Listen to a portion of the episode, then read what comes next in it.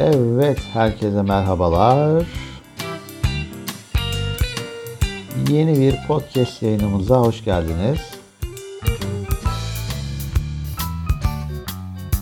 Bugünkü podcast'imizde kanser tedavisinde kullanılan ışın tedavisi, cerrahi, kemoterapi ve ablasyon tedavilerinden bahsedeceğiz.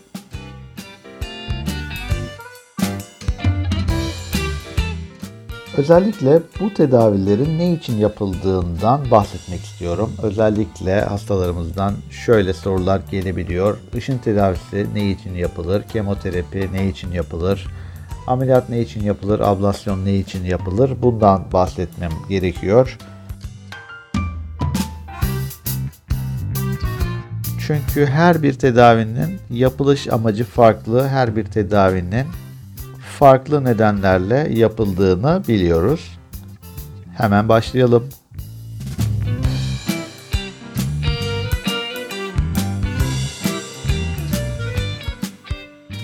Evet, öncelikle radyoterapiden yani ışın tedavisinden bahsetmek istiyorum. Günümüzde ışın tedavisi yani radyasyon tedavisi 3 şekilde uygulanmaktadır. Bazen ameliyatlarda ameliyat sırasında dokuların ışınlanması şeklinde uygulanabiliyor. Bazen nadiren de olsa tümörlü dokuların içerisine küçük radyoaktif plakların, küçük radyoaktif maddelerin yerleştirilmesi şeklinde uygulanabiliyor. Ancak bu bahsettiğim ilk iki yöntem açıkçası çok sık kullanılan yöntemler değil, nadiren kullanılıyor. Aslında bugün e, herkesin aklına ışın tedavisi deyince akla, akla gelen eksternal ışınlamadan bahsedeceğiz. Işın tedavisinin yapılış amacı tabii ki kanserli dokuları öldürmek. Burada kullanılan ışın yüksek enerjili X ışınları veya partiküler ışınlar şeklinde vücuda verilen ışınlardan oluşuyor.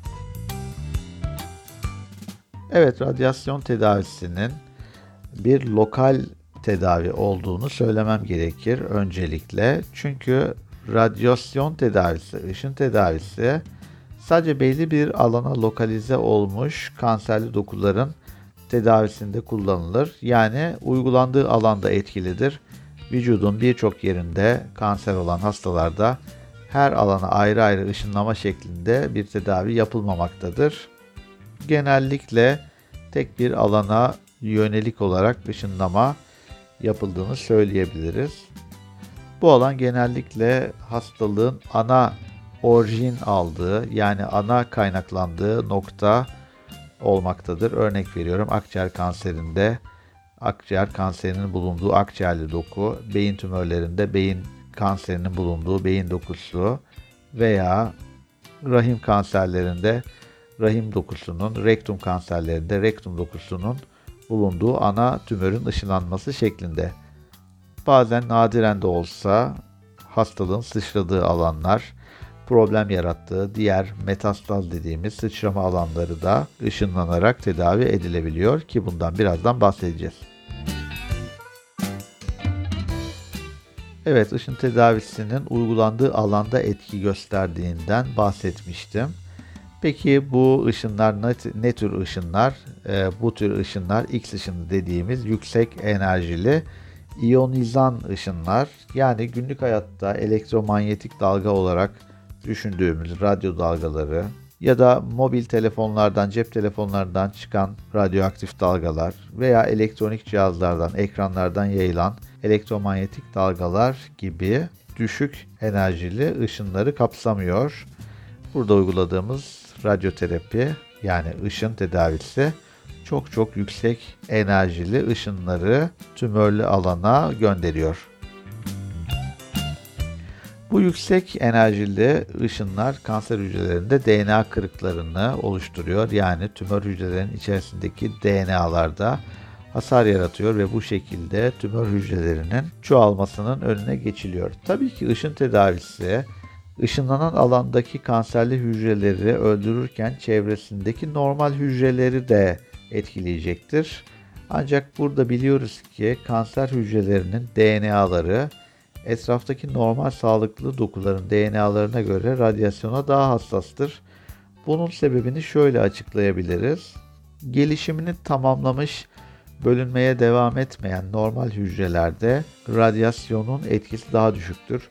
Ancak çoğalma eğiliminde olan, hızlı çoğalma eğilimi gösteren hücrelerde radyasyona hassasiyet son derece yüksektir. Dolayısıyla tümör hücreleri normal hücrelere göre daha hızlı çoğaldıkları için buradaki tümör hücrelerinin DNA'ları radyasyona daha duyarlıdır ve bu yüzden tümör hücrelerinde ölüm daha fazla miktarda olmaktadır normal dokuya göre. Tabii ki e, radyasyon tedavisinde yan etkiler olabilmektedir. Bu tedavilerde yan etkileri azalmak için bir takım işlem öncesi ve işlem sonrası kullanılan yan etki önleyici metotlar ve yan etkileri azaltıcı bir takım ilaçlar e, bulunuyor.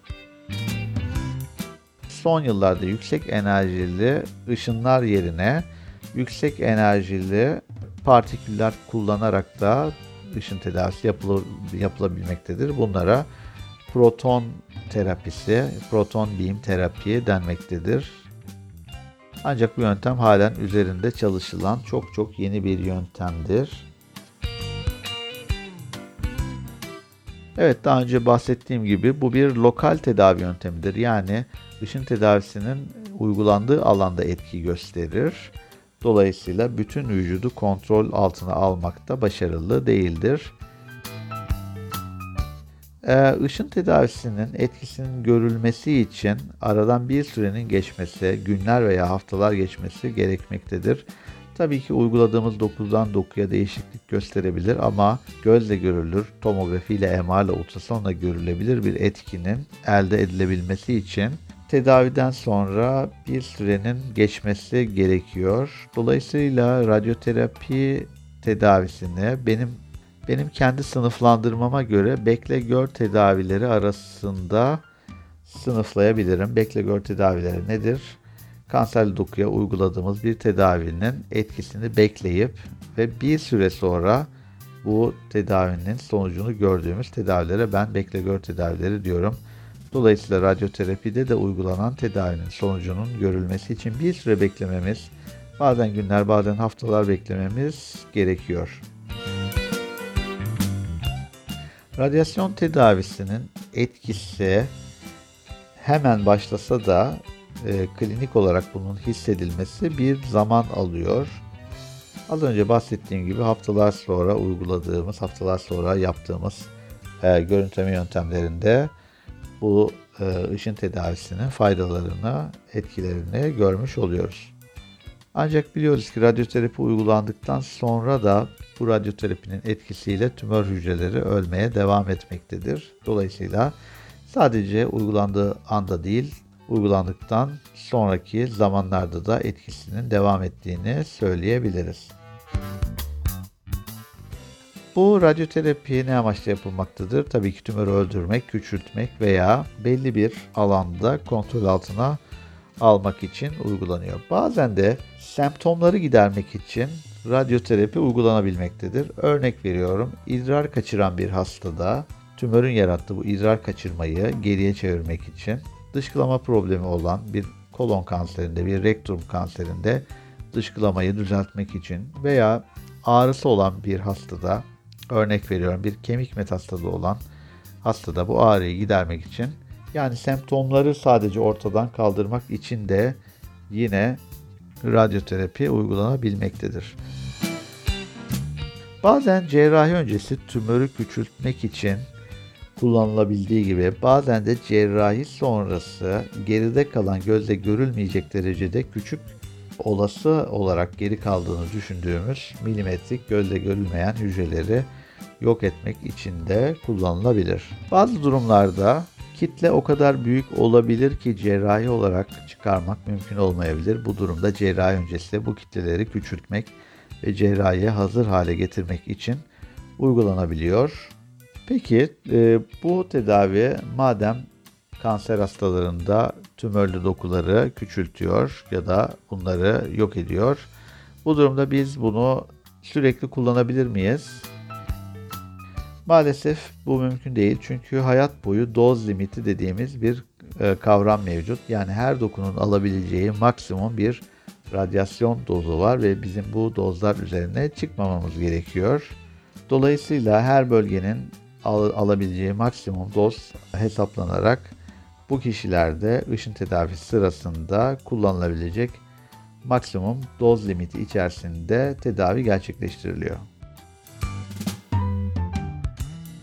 Evet böylelikle ışın tedavisini bitiriyoruz ve bir sonraki tedavimiz olan kemoterapiye geçiyoruz.